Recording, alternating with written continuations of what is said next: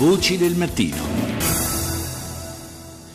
Ancora buongiorno da Paolo Salerno. Parigi, la città ferita dagli attentati, dalle stragi di dieci giorni fa, è anche la capitale europea che eh, ospiterà a partire dal 30 di questo mese, quindi a partire da lunedì prossimo, la conferenza sul clima, proprio eh, per eh, analizzare le posizioni eh, dalle quali partono in vista di questa conferenza eh, tre importanti attori della scena mondiale come come gli Stati Uniti, l'Unione Europea e la Cina, è stato organizzato alla LUIS di Roma ieri un eh, convegno eh, al quale è intervenuto eh, tenendo una relazione il eh, direttore scientifico della Fondazione Eni Enrico Mattei, eh, Carlo Carraro, che è nostro ospite. Buongiorno.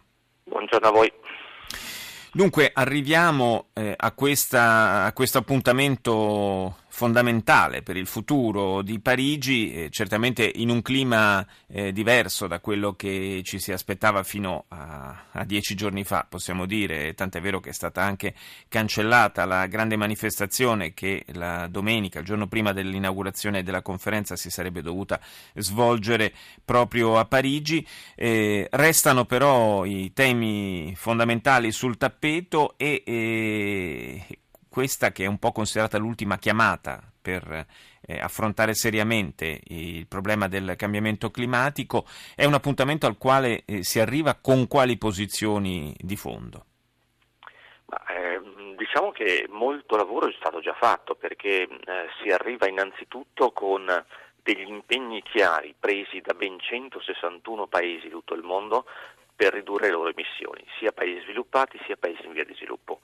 E questo è già un primo enorme risultato mai visto prima, perché questi 161 paesi coprono il 92% delle emissioni complessive, quindi ehm, siamo davvero quasi alla totalità delle emissioni globali che sono messe sotto controllo dall'accordo di Parigi risultato mai visto prima. Ricordo che il protocollo di Kyoto copriva circa il 12-14% delle emissioni complessive, quindi oh, davvero ha un punto di svolta in termini di ampiezza dell'accordo, in termini sì. di partecipazione.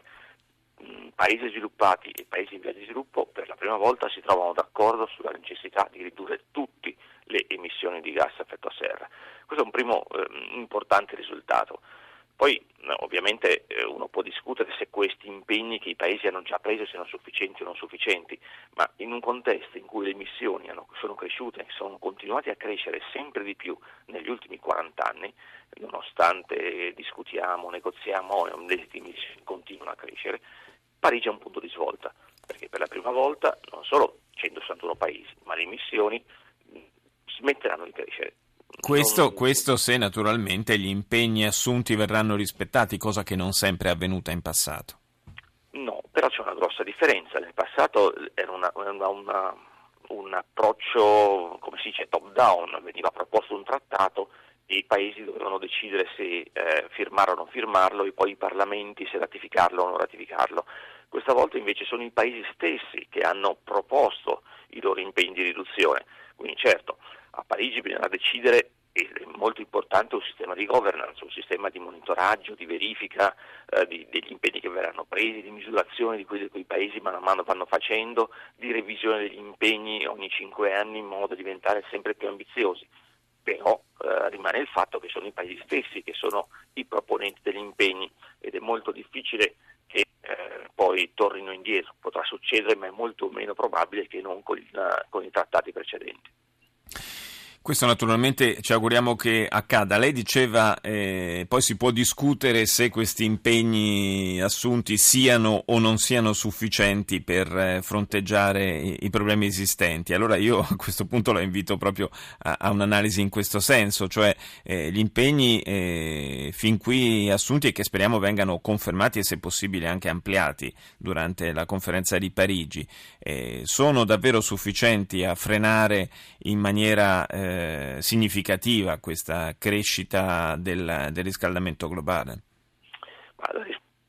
Eh, no, ma forse era troppo pretendere che dall'accordo di Parigi arrivasse un accordo eh, appunto sufficiente a controllare le emissioni di gas effetto serra in modo temperatura a fine secolo non superi i 2 gradi o circa 2 gradi di incremento rispetto ai livelli preindustriali. Era troppo, veniamo da 40 anni di emissioni crescenti eh, la, sentiamo, eh, la, sentiamo, male, Carraro. C'è qualche sganciamento sulla linea del suo telefono cellulare. Magari provi un, un attimo a spostarsi così vediamo se, se la sentiamo eh, meglio. Adesso riuscite a sentirmi meglio? Eh, insomma, va e viene un pochino. Ma, mi dispiace.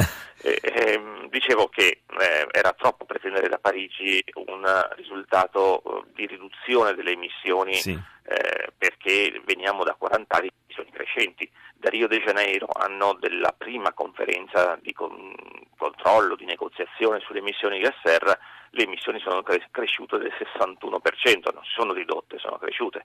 Con Parigi le stabilizzeremo, riusciremo a fermare la crescita e poi mh, inizierà un percorso di decrescita. Parigi va pensato come un primo passo di un processo, va pensato come un punto di svolta che, a cui seguiranno altre eh, negoziazioni, altri impegni, eh, ma altre c'è, decisioni. Ma c'è il tempo, c'è il tempo per eh, sostenere questo, questo, ritmo un po' lento di, di progressione verso una riduzione del, dell'effetto serra, del riscaldamento globale, perché le proiezioni eh, che abbiamo visto in queste settimane, in questi mesi, indicano indicano che già con un aumento della temperatura di 2 gradi le conseguenze sono gravissime. Sì, le, consegu- le, le conseguenze sono gravissime soprattutto in, in paesi, nei paesi più vulnerabili. Già adesso, per la verità, nei paesi più vulnerabili vediamo conseguenze molto gravi di cui non sentiamo molto parlare, ma eh, queste conseguenze esistono e impattano su delle popolazioni che effettivamente poi eh, fanno molta fatica a vivere nei luoghi in cui oggi cambiamenti climatici hanno degli impatti così elevati, quindi si spostano, migrano e quindi abbiamo tutta una serie di conseguenze che ehm, in qualche modo poi si ripercuotono anche su di noi. Il, ehm, la, l'approccio di Parigi è sicuramente graduale, eh, se è sufficiente, se abbiamo tempo, dipende molto dal progresso tecnologico.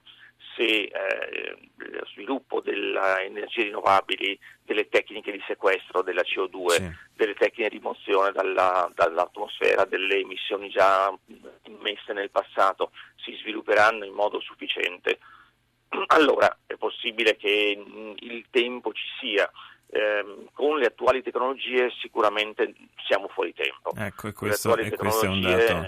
Abbiamo, non, non, siamo sulla traiettoria di due gradi, siamo una traiettoria di due gradi e mezzo, due gradi e sette e eh. sicuramente questo non va bene. Eh, decisamente, questo è un dato davvero allarmante. Io ringrazio Carlo Carraro, direttore scientifico della Fondazione Eni Enrico Mattei, per essere stato nostro ospite.